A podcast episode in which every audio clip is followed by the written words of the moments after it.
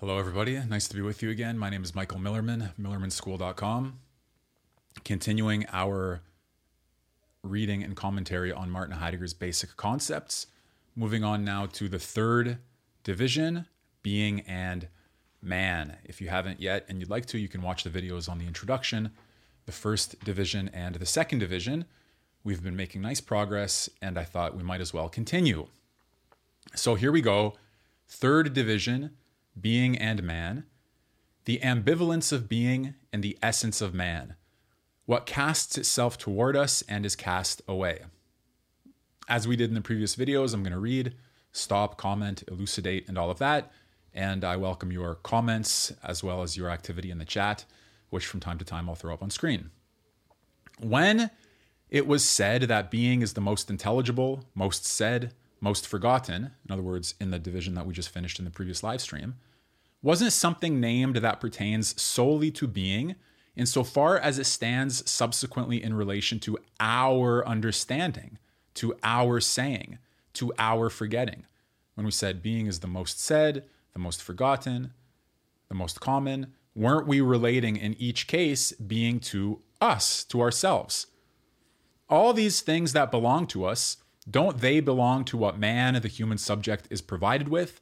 So that everything that comes into relation with them is immediately given a subjective tint. Yet we are supposed to think being itself, therefore being in itself, therefore we're supposed to think being objectively. So Heidegger is saying we're trying to get clear on being, but we're thinking it in relation to ourselves. Aren't we subjectivizing it? Aren't we dragging the object of our thought, being, into ourselves in a way that muddies the waters? However, is it true, Heidegger continues, that everything brought in relation to man and determined from this relation is thus already subjective? And if so, why is the subjective immediately burdened with suspicion? The subjective is only where there is a subject. But the question remains whether man is only a subject, pure and simple, whether his essence exhausts itself in being a subject. Okay, those of you who know some Heidegger, you may know he has what you could call loosely for our purposes a, a criticism of the view that the human being is properly interpreted as an individual subject. Rather, Heidegger offers the presentation of man as Dasein, and that gives us different access into what we are and how we relate to the world, our experience of it, our thinking about it, than does the interpretation of the human being as a subject. So that's what he's talking about here. The subjective is only where there is a subject, but the question remains to repeat whether man is only a subject pure and simple, whether his essence exhausts itself in being a subject. Perhaps only the modern and most modern man is a subject. And perhaps this is due to particular reasons which do not at all guarantee the fact that historical man, in whose history we stand ourselves, was necessarily and always in essence a subject and must remain a subject. In other words, remember from the first introduction, if we are somehow intimately related to the Greek beginning of philosophy, then the fact that we now interpret ourselves as subjects in no way guarantees that at the beginning we did so, or that every phase in that history we did so. Rather, it could just be the most modern interpretation of man, Heidegger says here. In addition to all of this, we would have to discern what it means that man is supposed to be a subject. How is it that a being could only be objective precisely for the man who is a subject? So he's getting us to start to think here. What is what do we even say when we want something to be objective? Objective for whom? Objective for you. So why does objectivity automatically relate to subjectivity? How are we to think about that if we have an objection to the fact that thinking being in a relationship to ourselves has subjectivized it? How is it that a being could only be objective precisely for the man who is a subject. How is it that in the latest modernity, an objectivity is supposed to be reached that history has never known before? Only in modernity have we penetrated into the essence of objectivity, maybe, for example, through modern methods of science. And this only because man has become a subject. Subjectivity surely does not mean the exclusion of truth.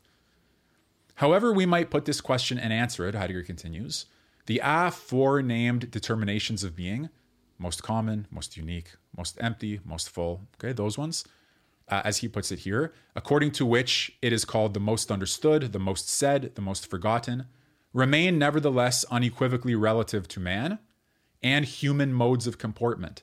Understanding, we are the ones who understand. Saying, we are the ones who speak. Forgetting, we are the ones who forget. Being is thought in relation to man and conceived according to a human shape. It is taken, quote unquote, anthropomorphically and thereby humanized. We do not come into relation with being itself, according to this objection that Heidegger is expressing, but at best with what we humans represent to ourselves as being. But let us leave this difficulty aside and allow the danger to persist that instead of thinking being itself, we everywhere only humanize being. This humanization of being could still grant us a glimpse into being itself, although a murky one. However, a far greater reservation arises before us that threatens to annihilate the entire reflection upon being we are now attempting. So, the first thing we overcame hey, Heidegger, when you talk about being being forgotten or understood, you're talking about human modes of subjectivity. And therefore, you're dragging the object of your thought, being, through the mud of human subjectivity. And how can you see clearly if you have such mud everywhere? Set that aside because we don't know yet what it means the subjectivity of the subject, the objectivity of the object, or whether it's even warranted to interpret the human being as a subject. So instead, Heidegger moves on here to something else, which, to repeat, threatens to annihilate the entire reflection. What is that? We say being is the empty, is the emptiest, is a keeping silent, is the most intelligible, is a surplus. Being is. Indeed, does being not become irrevocably a being in this saying when we address it as something that is. So the pen is, my cup is, the phone is, the camera is, the computer is, being is. Haven't I just put it as one among the members of the set by saying that it is? Haven't I, as it were, entified the being, made it one of the beings? Does it not become what it is supposed to be differentiated from? It becomes one of the beings, even though it's supposed to be differentiated from beings. We may multiply assertions about being into infinity, but they become untenable at the first step because an assertion in the form of being is already destroys what we want to apprehend, being as distinct from beings. But if being immediately appears to us as what this and that is, can it ever at all become manifest as being? Heidegger asks, regardless of whether we in representing being lend it human characteristics or not. Can we even talk about it, or is talking about it representing it, and is representing it putting it into the realm of other beings. In other words, putting it into the set of things, so to speak, whereas we're trying to distinguish it from the things, from beings. Okay? Everywhere and every time, wherever and whenever being is named, only beings are immediately meant. So I hope you see the problem. And some of you know there are traditions of mystical thought, for example, that in treating God, they say, well, we just won't assert anything positive of God. Our way to God will be through negation. And that way, you never even have to say that God is, because you don't want to circumscribe God by imbuing him with uh, being or making him one of the beings. So that's there's a there are kind of theological and mystical parallels to this type of reflection that you may know and may be familiar with. But here, let's continue with Heidegger's concern. From here, it looks as though the natural way of thinking attains its full justification natural in quotation marks. Ordinary opinion sticks to beings and declares that being so called is an abstraction, a way of speaking that corresponds to nothing and makes fools of all thinkers who chase after it. I'm sure you must have heard that a million times before in your life if you're one of these fools with an interest in being, like I am.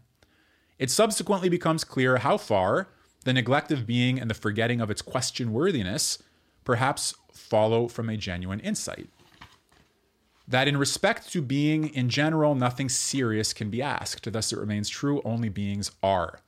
Okay, everybody, I assume, sees the problem clearly. You don't want to say being is, it drags it into the realm of beings. Therefore, only beings are. To be sure, only beings, but what, Heidegger continues, is with them. They beings are, but what does it mean they are? What does being consist of? What is the proposition beings are supposed to mean if we heed the above mentioned misgivings? cast being aside as an abstraction, even obliterate it, and then only allow beings to count. then only beings remain. But what does it mean that beings remain? Does it mean anything other than that beings and only beings are? And if we want only to hold fast to beings to avoid the abstraction of being, to remain steadfast and exclusively with beings, and accordingly say that beings are beings, then we also still say the is and thus still think in terms of being. You can't not think being. No matter how much you don't want to be abstract, no matter how much you do want to be concrete, being, Heidegger says, continuously overtakes us as that which we can never not think. Somehow we can only pay attention to whether or not we're thinking it, but it's always there. So we stand between two equally unavoidable limits. On the one side, we immediately make being into a being when we think it and say of it being is, thus disavowing the proper work of being. We cast being away from us. On the other side, however, we can never disavow being and the is wherever we experience a being.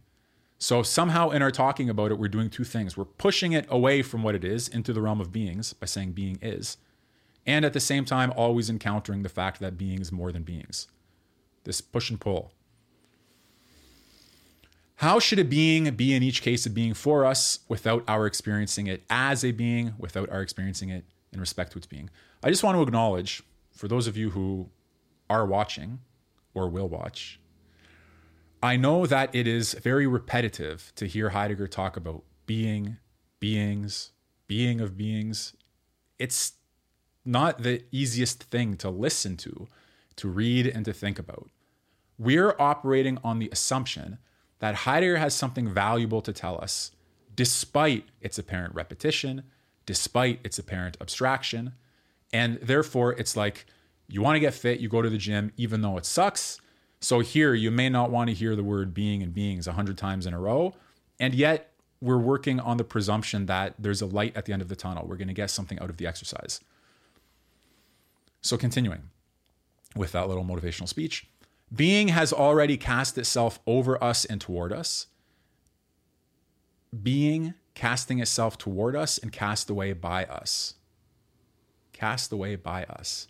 This looks like a contradiction.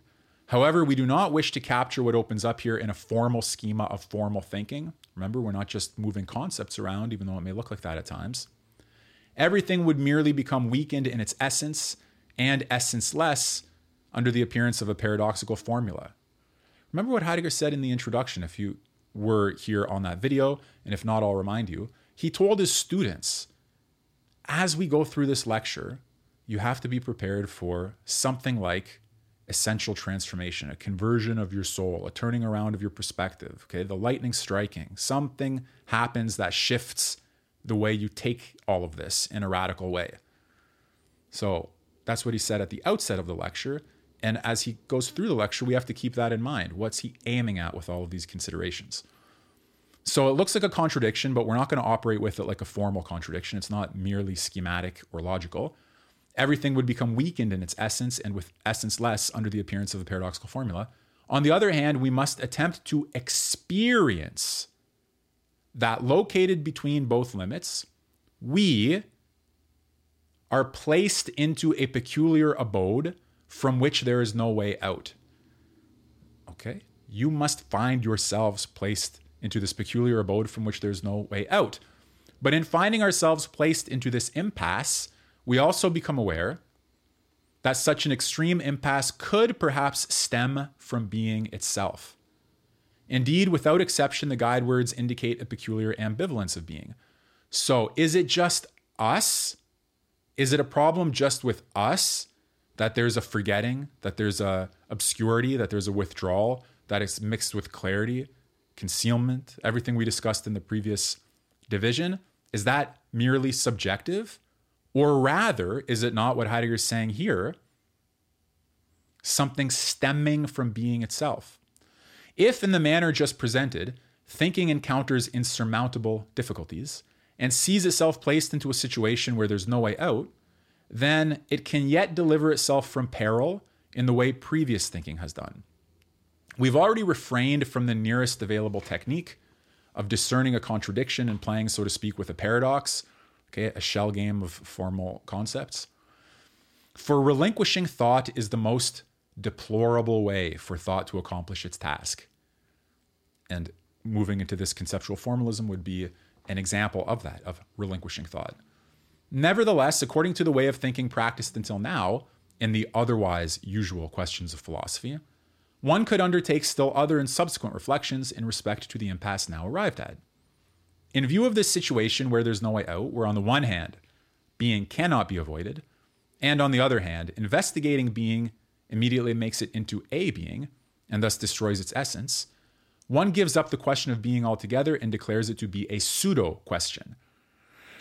You may know, I think, analytical philosophers who take an approach something like that. Or else, Heidegger continues, one decides to acknowledge the now imposed impasse or aporia.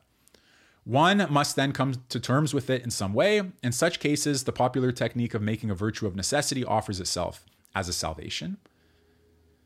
Accordingly, we could say in respect to our impasse that being itself forces us into this situation with no way out and even brings it about.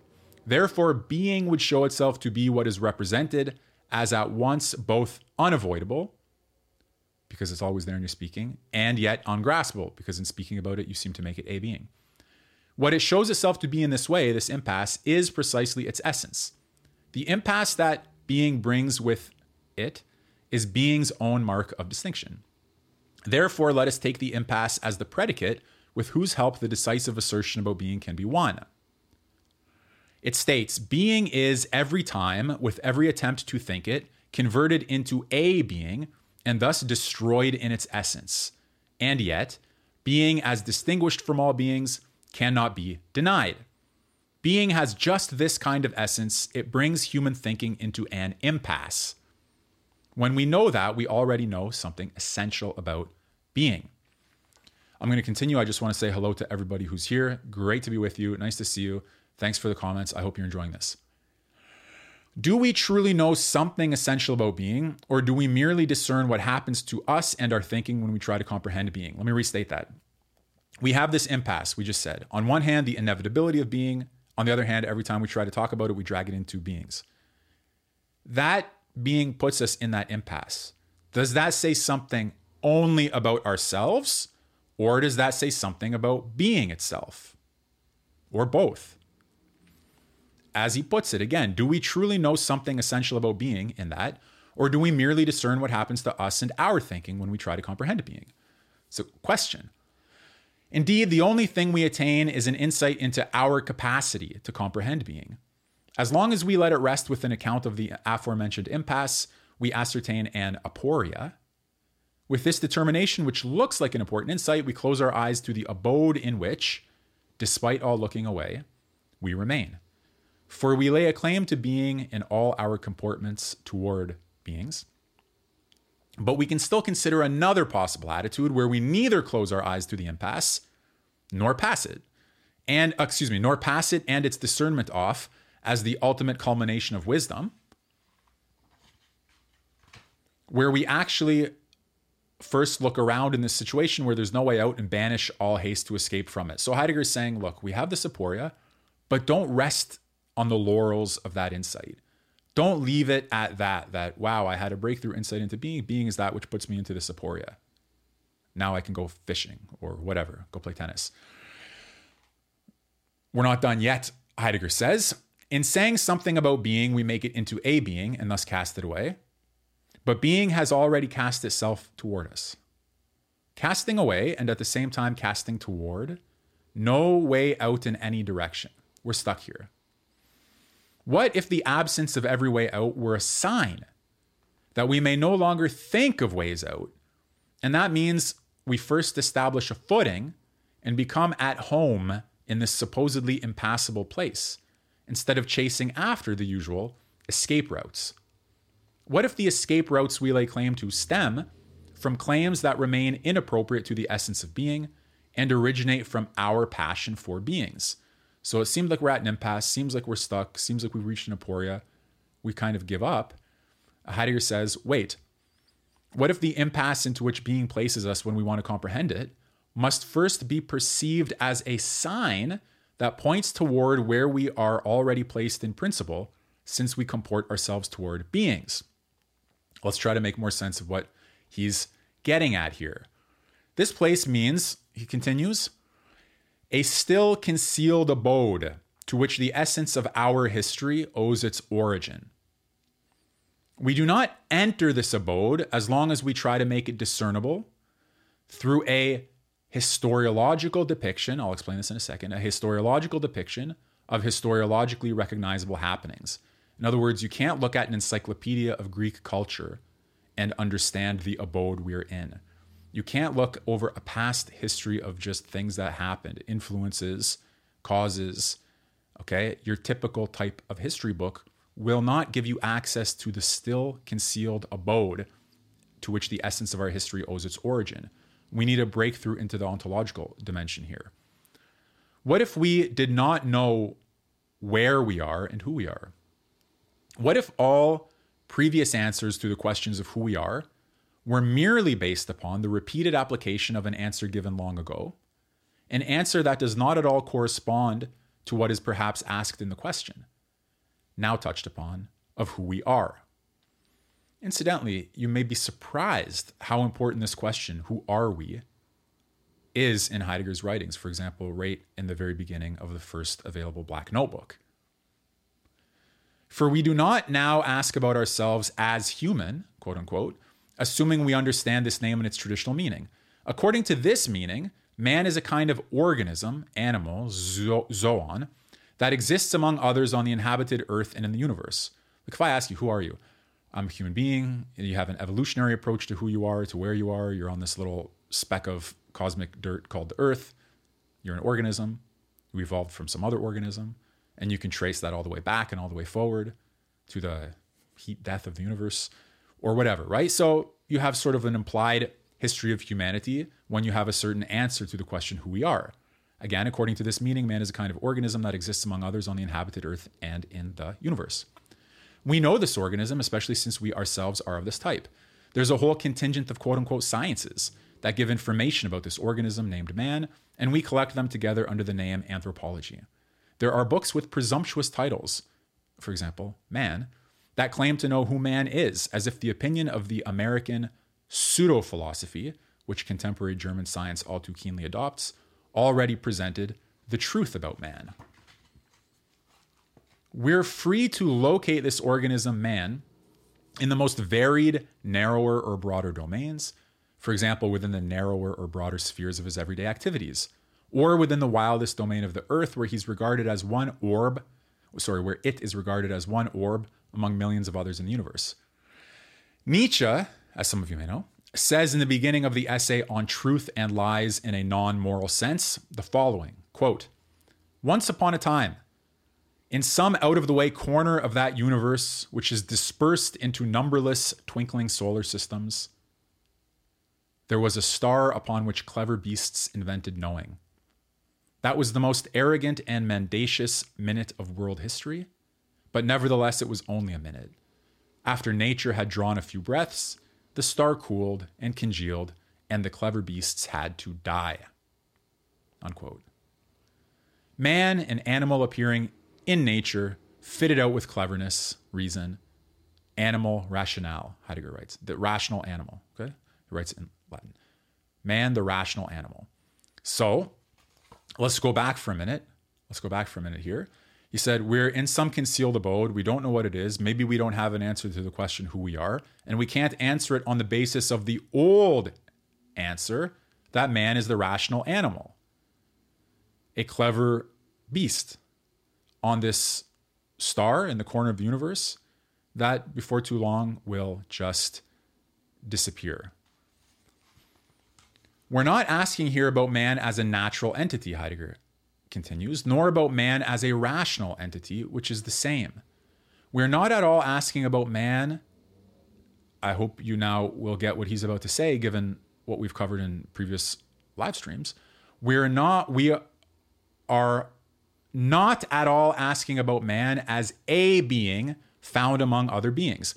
If you treat man as a rational animal, in his animality, he is one among the animal beings. But if you're trying to understand man not as one among the beings, you will not be interpreting him in terms of his animality. You see that? Rather, in terms of our openness to being slash nothing, something totally different. All right, so let me uh, pick up here. We are asking about that entity named man in such a way that we bring only this into experience as his sole determination that he stands in an abode laid out by being itself. That means in such an abode that until now, with the assistance of usual ways of thinking, we could only call an impasse. We now experience humanity in an abode where being reveals its inescapability as what is cast toward us and therein reveals its inviolability. So we had this impasse, we had this aporia. We thought, okay, just an unsolvable problem, insoluble problem. We move on. We move on to our practical affairs. Heidegger says, wait a minute, don't move on to your practical affairs just yet. The fact that you're faced with that aporia, the fact that you stand in this abode, it could tell you something about who you are that is distinct from the interpretation of the human being as a rational animal. And here you could say, if we're following Heidegger's reasoning, really throwing yourself into it, we're on the cusp, in principle, of what he calls the essential transformation of the human being. If we're calling the definition of man as a rational animal into question on the basis of the distinction between being and beings, this distinction that has now brought us to this aporia.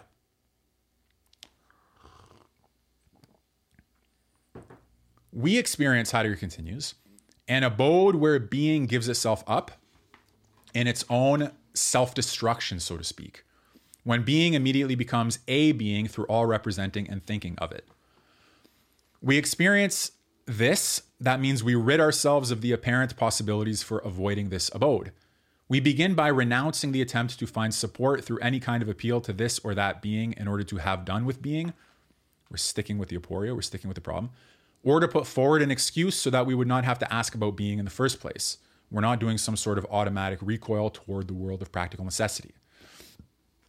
Nonetheless, we do not deny that the experience of this abode contains an exacting expectation that cannot be assessed according to the usual demands placed upon quote unquote reflection.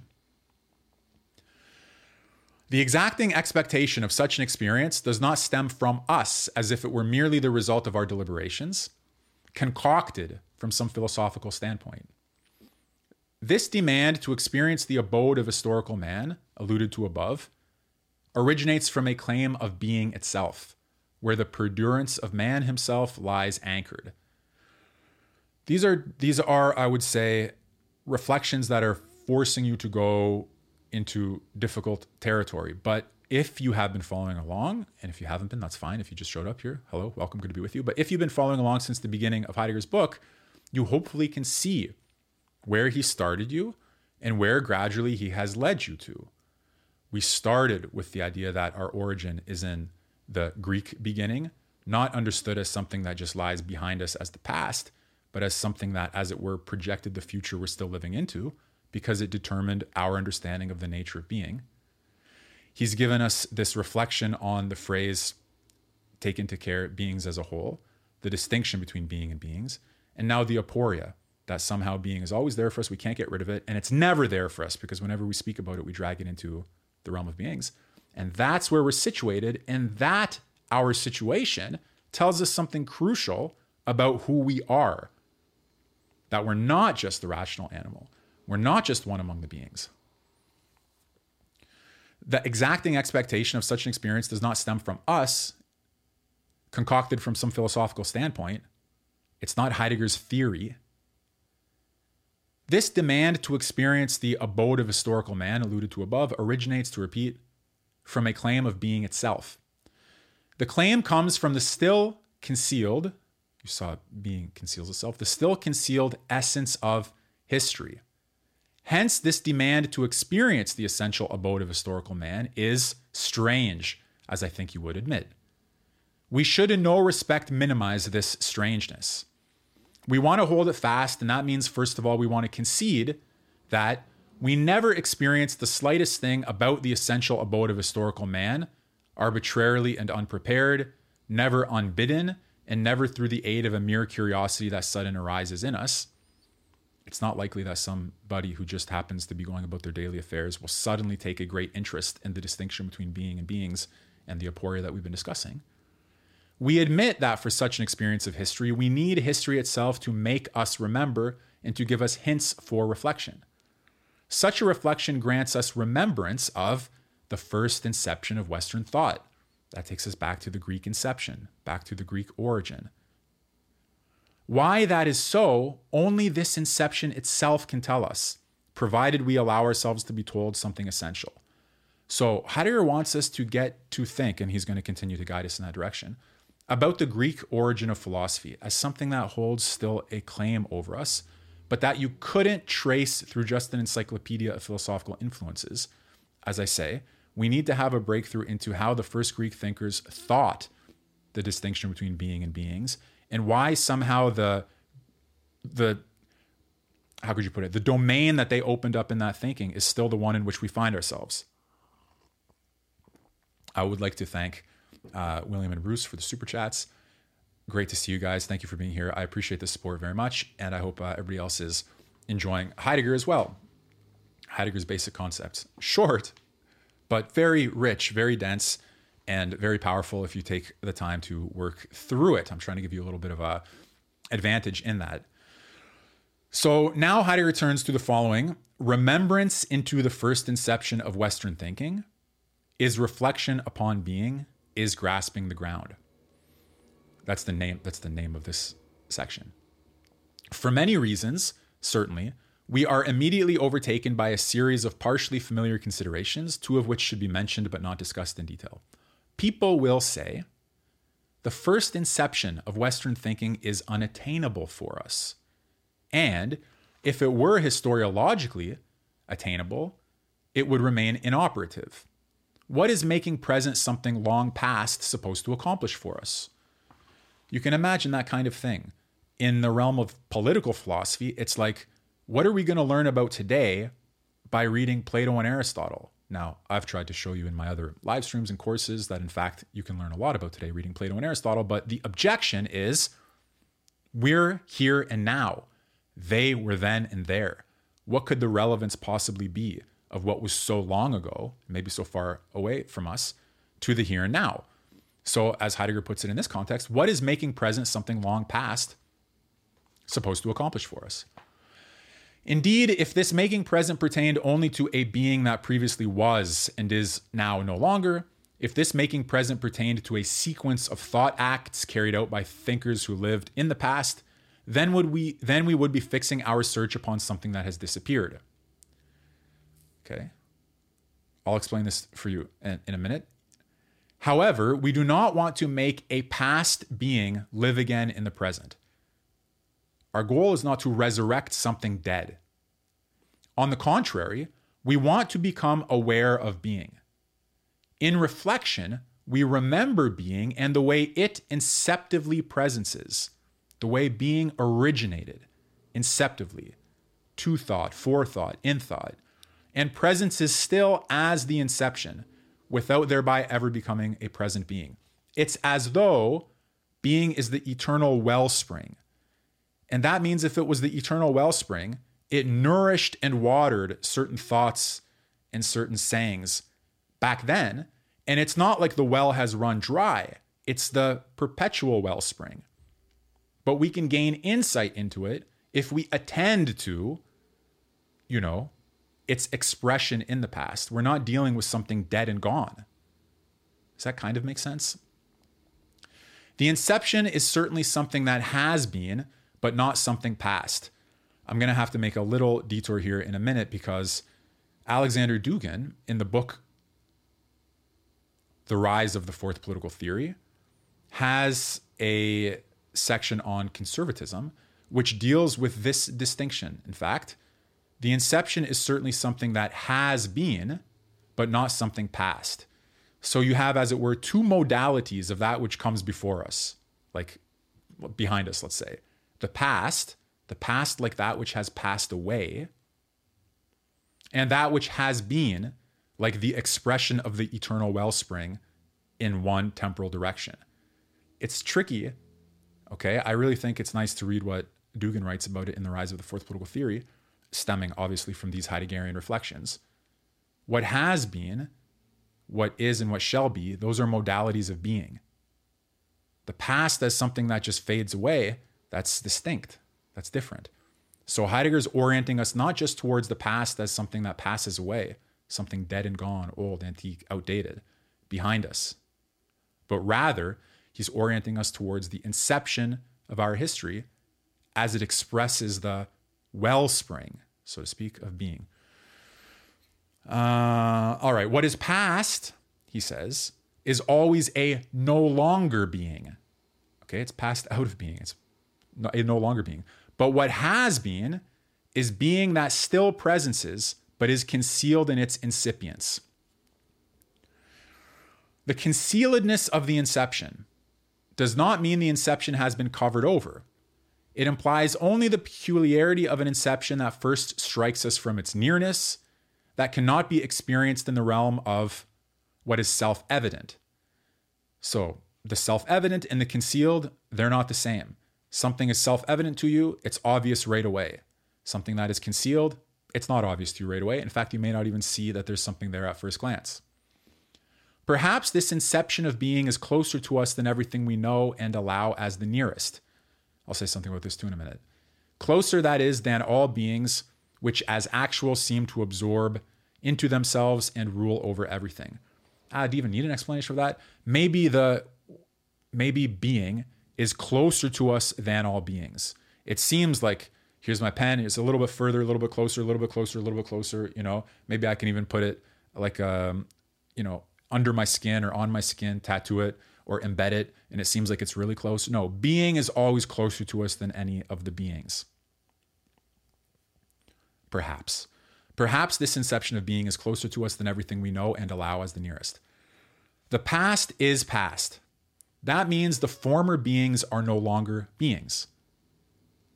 You got to get this. These are very important, but not super easy distinctions. The former beings are no longer beings. They're, so to speak, dead and gone. All historiology, calculation with the past relationships among beings, deals with beings that are no longer. Like a, okay, deals with beings that are no longer. No historiological presentation, no account of history in the ordinary way of like a history book, an encyclopedia type presentation, no historiological presentation is ever capable of making a former being into the being it was. Everything past is only something that has passed away. But the passing away of beings occurs in the essential realm of being. This does not, of course, subsist somewhere in itself, but is what is properly historical in the past, the imperishable. And that means it is an incipiently having been and incipiently presencing again. Let me pause for a minute. I'm going to try to give you an image this image is distorting. This image is not exactly 100% one to one correspondence with what Heidegger's writing, but it gives you something. Here's time, the passage. Here's one view of the passage of time past, present, future. Here's something in the present. Time passes, this dies, it's dead and gone, it's buried, it's dispersed, it's whatever it is, okay? The timeline of past, present, and future. Passing from the future into the present, into the past, and so to speak, out of existence. Like I said, it's an image, it's not going to give you everything perfectly. That's one view. What is past? Beings. And when they're past, they're past. You're not going to bring them back into the present. But separately from that, you have the modalities of being itself has been, is, will be. Those are, as it were, structural, temporally structural modalities of being has been is like a compartment that's always there. Is is like a compartment that's always there. Will be is like a compartment that's always there. And being, so to speak, spans itself out structurally into these three components has been, is, will be. And within that structure, there's no coming to be and passing away. Again, it's an image, it's rough, but it's meant to generate an intuition for you. Whereas on the timeline, there is coming to be, being, and passing away. Okay? So here, some actions taking place, but it's taking place within this temporalized structure. And Heidegger wants us to go back to the inception of our history. It doesn't mean we're going back on the timeline to the dead and gone among the beings. It means we're trying to bring into relief for ourselves the temporal the temporalized structure of being as that which has been. Okay, if that contributed something to your understanding, I'm very glad. If it didn't and it confused you, then sit with it or ignore it. I added that to the text for the sake of trying to generate some intuitive understanding. No historiological presentation, to repeat, is ever capable of making a former being into the being it was. Everything past is only something that has passed away. That's the horizontal timeline here. But the passing away of being occurs in the essential realm of being. That's the temporally spanned out structure that I tried to give you with my hands there. This does not, of course, subsist somewhere in itself, but is what is properly historical in the past, the imperishable, and that means it is an incipiently having been and an incipiently presencing again. Remembrance of the inception is not concerned with beings and what is past. We're not trying to restore Greek culture in the sense of we want new uh, pillars like they had and new statues like they had. We're not orienting ourselves towards the beings of the past, but rather with what has been.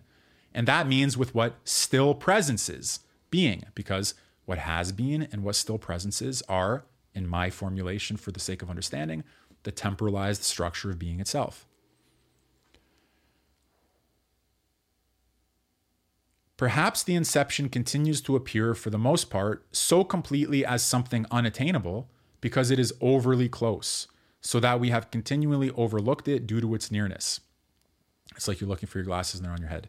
Perhaps it belongs to the peculiarity, or on your nose, uh, perhaps it belongs to the peculiarity of the abode in which our historical essence remains bound that, though we certainly do not lack sight and sense for the closest of all proximities, sight and sense are nevertheless suppressed and suppressed by the power of the actual, which has presume, presumed to become not only the measure for each respective being, but for being. Here, adjacently to Heidegger's reflection, you have a nice statement by Leo Strauss, which will convey something of the point, which is that we have the difference between the loudspeaker and the still small voice. The loudspeaker here is the power of the actual. The still small voice is the presence of being that we can still attend to. To be sure, we would be deluded if we wanted to deny that every attempt to bring the remembrance of the first inception of Western thinking to a decision, directly and without preparation, belongs to the realm of fantasy.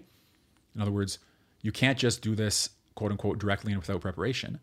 We will therefore forego any extensive justifications of such an attempt. Besides, these justifications in advance of any attempt always remain meaningless if the attempt at such a remembrance is not actually first carried out. We must go even further and immediately admit that such a remembering return into the first inception of Western thinking brings with it all the signs of violence. To think back into the inception as what has been and still presences, into what alone, therefore, has a yet to come, because a casting toward being belongs to its essence. To remember into this inception means to gather all reflection toward the ground, to grasp the ground. In my little image designed for understanding, we have the what has been, what is, and what shall be as the structural temporalization of being itself, we're trying to think into the ground. We're trying to think into the root, into the source, into the wellspring, into the origin. What ground means here, we find out most easily from the usage that speaks of a foreground, a background, and a middle ground to touch only upon the spatial. Here, ground is the inclusion that gathers out of itself and into itself a gathering that grants the open where all beings are. Ground means being itself, and this is the inception.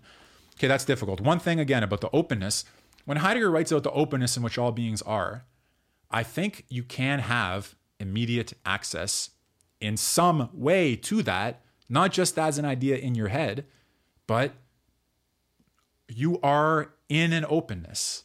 A world is there for you, and you've never been a worldless subject.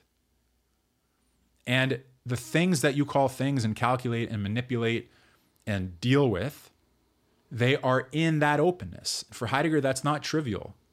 In fact, in the book Being in Time, he dedicates significant attention to clarifying the mode in which we're in a world that's open for us. Okay, so that openness is granted to us. And these formulations I know verge on the mystical, the poetic, the obscure, and all of that. And nevertheless, it's getting close to what Heidegger means by being. To repeat here, ground means being itself, and this is the inception. So that actually takes us to the uh, to the end of this section on being and man. Well, up to the recapitulation. I haven't been reading all the recapitulations, but I have a bit more time before my kids come home from school, and I'm enjoying the time together here. This is a relatively short section, so I do want actually to read the recapitulation to you. The discordant essence in the relation of man to being, the casting toward and casting away of being. Remember, being is cast toward us, but we cast being away. The guide words, which we covered in the previous division, the previous video, the guide words say of being every time, being is something. Being is a surplus, is concealment, is liberation. Being is this and that. That about which we say it is, is thereby addressed as a being. To say of being that it being is unintentionally converts being into a being. People who have studied with me before Plato's Republic know that this comes up in the cave allegory, for example, with the idea of the good. Because the good is beyond being, the ideas are beings. So when you say the idea of the good, you've taken what's beyond being and you've beingified it. You've made it one of the beings, and that causes all kinds of uh, poses all kinds of problems for Heidegger. So here he says we do this automatically in our speaking like we did it in the last division when we used all these formulations being as concealment, being as liberation. To say of being that it being is unintentionally converts being into a being. Saying thus speaks as if it knew nothing of being. Being is cast away in saying. When we talk about being, we cast being away and we drag it through the mud of beings. Through the word about being, being is cast away. Uh, through every word about being. This casting away of being, however, can never relinquish being. So we cast it away. Nevertheless, it's there. Like in that Simpsons meme where Moe throws out that what's that guy's name? He throws him out, and then he come. He's on the other. He's on the inside anyways. We cast being out, and it's on the other side anyways. You know what I mean? If you don't know what I mean, don't worry about it. For being has cast itself toward us as the light, in which a being always appears as a being. Furthermore, we're incapable of encountering this casting toward in such a way that it could ever become irrelevant since we never in our comportment toward beings experience their being as if it were a being among the rest. Okay, he's just restating something that we've covered here. I'm not going to elaborate on it further, but I want to go on in case we do get something new here. The casting toward of being and the casting away of being are equally essential. Neither can push the other into essencelessness. It's not like a tug of rope where one side wins. We ourselves can initiate nothing against beings casting toward, and nor do we want to. At the same time, however, being withdraws from us when we attempt to actually say it. We then refer only to beings. Being has singularly burst open our own human essence. We belong to being and yet not. We reside in the realm of being and yet are not directly allowed in. We are, as it were, homeless in our own most homeland, assuming we may thus name our own essence. We reside in a realm that is constantly permeated by the casting toward and the casting away of being. To be sure, we hardly ever pay attention to this characteristic of our abode, but we now ask where are we there when we are thus placed into such an abode? The answer in terms of the history of being says, Heidegger writes, in being there, da sein. Da sein names this abode. Is this abode only a strange addition to our otherwise univocally determined and ultimately secured human essence? An essence whose situation can indeed be historiologically summed up and depicted? Or is this abode in being, okay, cast toward us, cast away from us, the aporia, we must say it, but we can't say it, all of that, is this abode in being that wherein and where from the essential mode, essential rank, and essential primordiality of our historical human essence can always, for the first time and every time differently, decide themselves. If it were so, we would remain away from the essential decision about ourselves as long as we disavow this abode in being and in its place register only situations of humanity that are intellectual and taken from the history of ideas. In other words, if you ignore this problem, this aporia that Heidegger has brought to our attention, he says, and if this aporia tells us something crucial about our essential place, our essential situation, then we're avoiding it whenever we only deal with something like an encyclopedic account of intellectual influences and relationships. Oh, did Heidegger read Kierkegaard? Did Kierkegaard read Schopenhauer? Did Schopenhauer read whatever, right? All of that is avoiding access to this essential realm for Heidegger. Then the question would be whether man has ever been decisively given over into the realm of decision belonging to his own essence, so that he shares in the grounding of his historical essence and does not merely busy himself with his quote unquote historical missions. Then it would be completely doubtful whether we can already know who we are. Remember what he said in the introduction? The questions are closed off to us if we think we already know. Then it would be completely doubtful whether we can already know who we are, whether we can know this at all with the present claims of thinking. Then the long familiar acquaintance with man, common to everyone, everyone who thinks they know so clearly who and what man is, would be no guarantee that man holds himself in the right position to ask in an adequate, essentially legitimate way who he is, not even to mention the ability to find an answer that would possess the sustaining power to bring the essence of man to its fulfillment in a historical humanity. Okay? In short, you can't avoid thinking about the aporia, trying to understand it, enter into it, get your abode, break through to the realm of Dasein. Are we not putting artificial and contrived obstacles in the way? Heidegger asks, because now, in the reflection upon being, we have found the relation of being to man so ambivalent. But let us leave aside this discordant essence in the relation of man to being. After all, what can disturb us about the fact that being casts itself toward us and we immediately cast it away, even though we lay claim to it? Hopefully, you understand that more now than you did at the start of the stream. Let us completely leave aside the relation of man to being. Let us consider what ordinarily and hastily suffices for the moment. So now he's going to give us a new reflection. If we consider the place of man within beings, then at once a reassuring situation shows itself. The essence of man has been decided long ago. Namely, a man is an organism, and indeed an organism that can invent, build, and make use of machines, an organism that can reckon with things, an organism that can put everything whatsoever into its calculation and computation into the ratio. Man is the organism with the gift of reason. Therefore, a man can demand that everything in the world happen logically. In this demand, that there be a world of reason, a danger for this organism, man, might reveal itself, i.e., that the organism deifies reason, as first happened already in the course of modernity, in the First French Revolution. But the organism, quote unquote man, can only confront this danger when it does not become apparent in the mere calculation of life, but gives life itself an open course for its stream. Life is not for man an object standing opposite him. Life is also not for man a process running its course behind him. Rather, life is what life itself accomplishes, enjoys, survives, and what, like a river, it guides through itself and carries by its own stream. Life is, as they have said and taught since the 19th century, lived experience. or Erlebnis is the German phrase given here. And life is not only occasionally a lived experience, but a continuous chain of lived experiences. A humanity guided by reason will adjust its computation to the fact that this chain of lived experiences never ends. Thus, it can get to the point where life veritably overflows with lived experiences.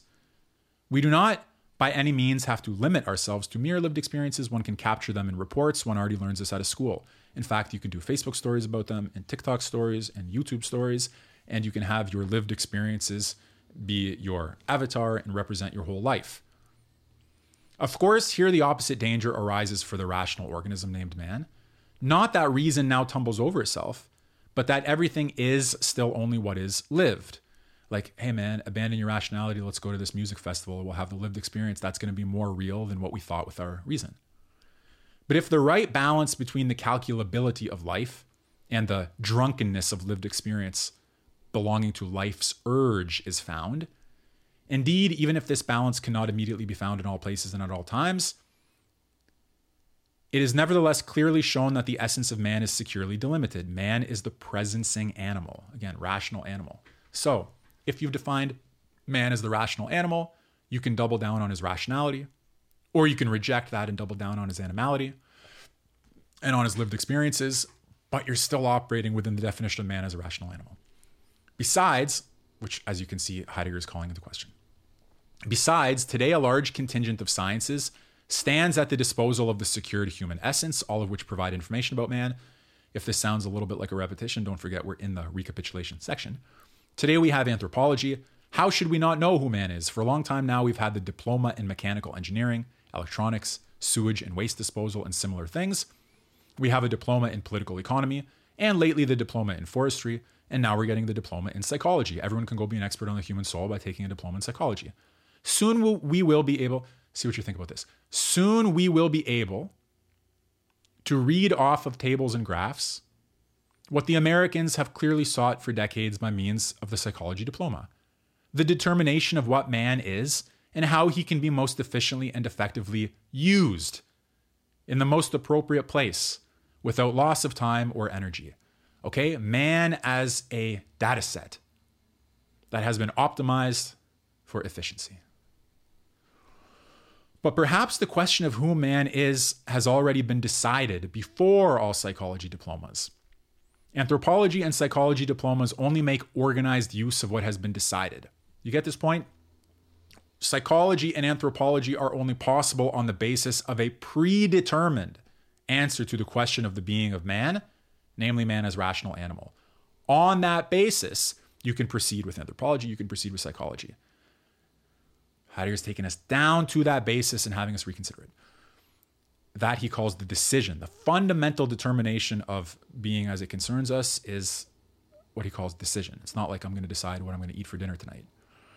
Anthropology and psychology diplomas only make organized use of what has been decided.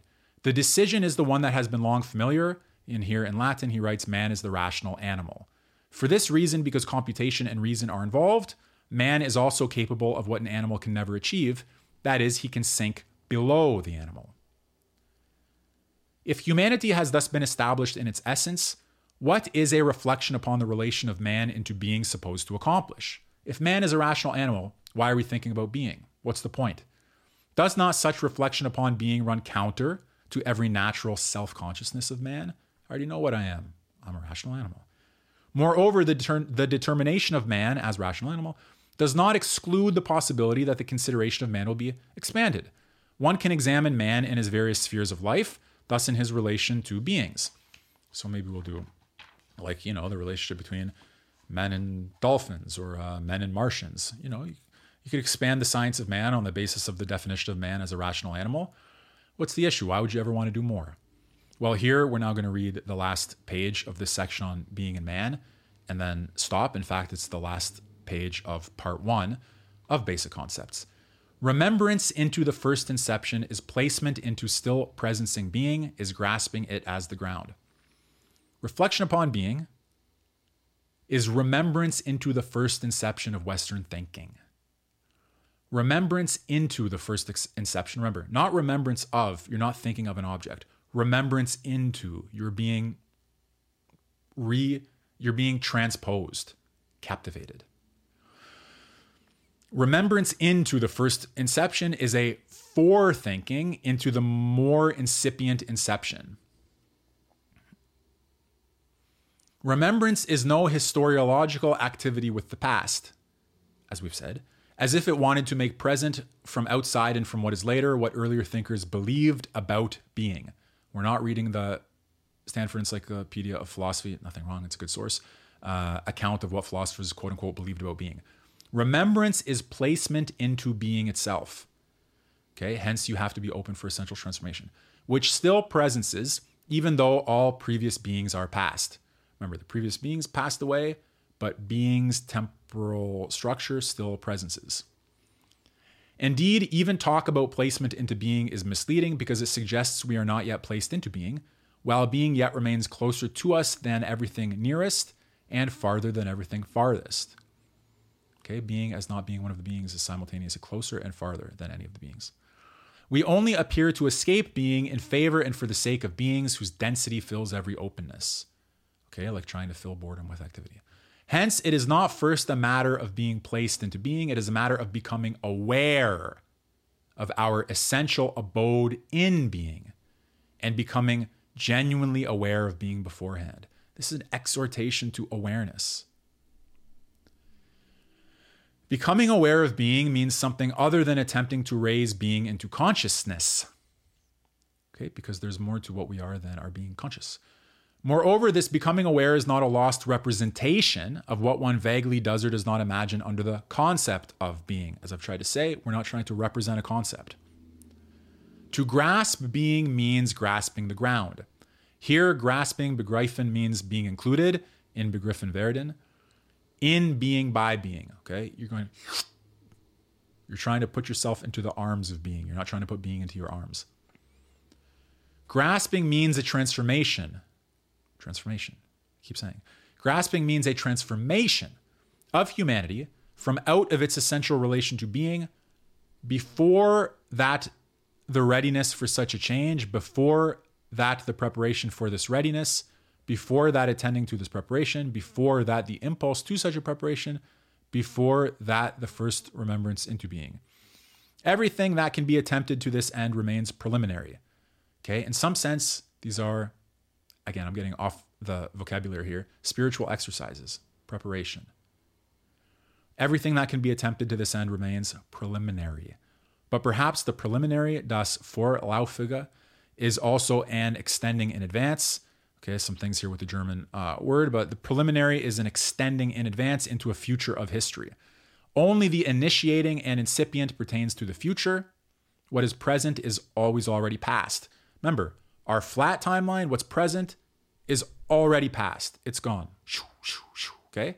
It's always gone into, not into, okay? Into the past, non being, boom, out of the equation. But if we go to this structure, triangular as I showed it with my hands, then you have something that is not passing away. Only the ins- initiating and incipient pertains to the future. What is present is always already in the past. The inception knows no haste. Whither should it hasten, since everything incipient is only incipient if it can rest in itself? Reflection into the inception is thus also an unhurried thinking that never comes too late. How could it? And at best comes too early. that takes us to the end of the section on being a man. I want to show you that the next part of Heidegger's basic concepts deals with a specific fragment of Anaximander, the incipient saying of being. In some sense, everything we've discussed so far in the introduction and in the three divisions has been preparatory. I admit it's difficult, but even if one or two things came through the cracks, or even if one or two cracks started to form, I think all of that will be good as you revisit Heidegger, as you think about him, and as you go about your daily life and find that, hey, wait a minute, something I heard from Heidegger's basic concepts stuck with me. Uh, I want to thank everybody for being here. I probably will stop doing the basic concepts book now at the end of part one. I don't know that we're going to do part uh, two. It's yeah, we might I might just stop here uh, and leave part two for you to do separately. But I want to thank you for tuning in. Subscribe, like, share if you think anybody will gain anything from this video series that I've done on the basic concepts. Please share it with them. And uh, I do encourage you, if you wouldn't mind, take a look at millermanschool.com at some point for my courses. Good being with you. You now have these four videos introduction, first, second, and third division. I hope you got something out of it. Good to see some familiar names. And uh, I'll see you in the next video. Take care. Be well. If I don't stream again, have a nice Christmas and Hanukkah and holiday season. But if I do, then I'll see you before too long.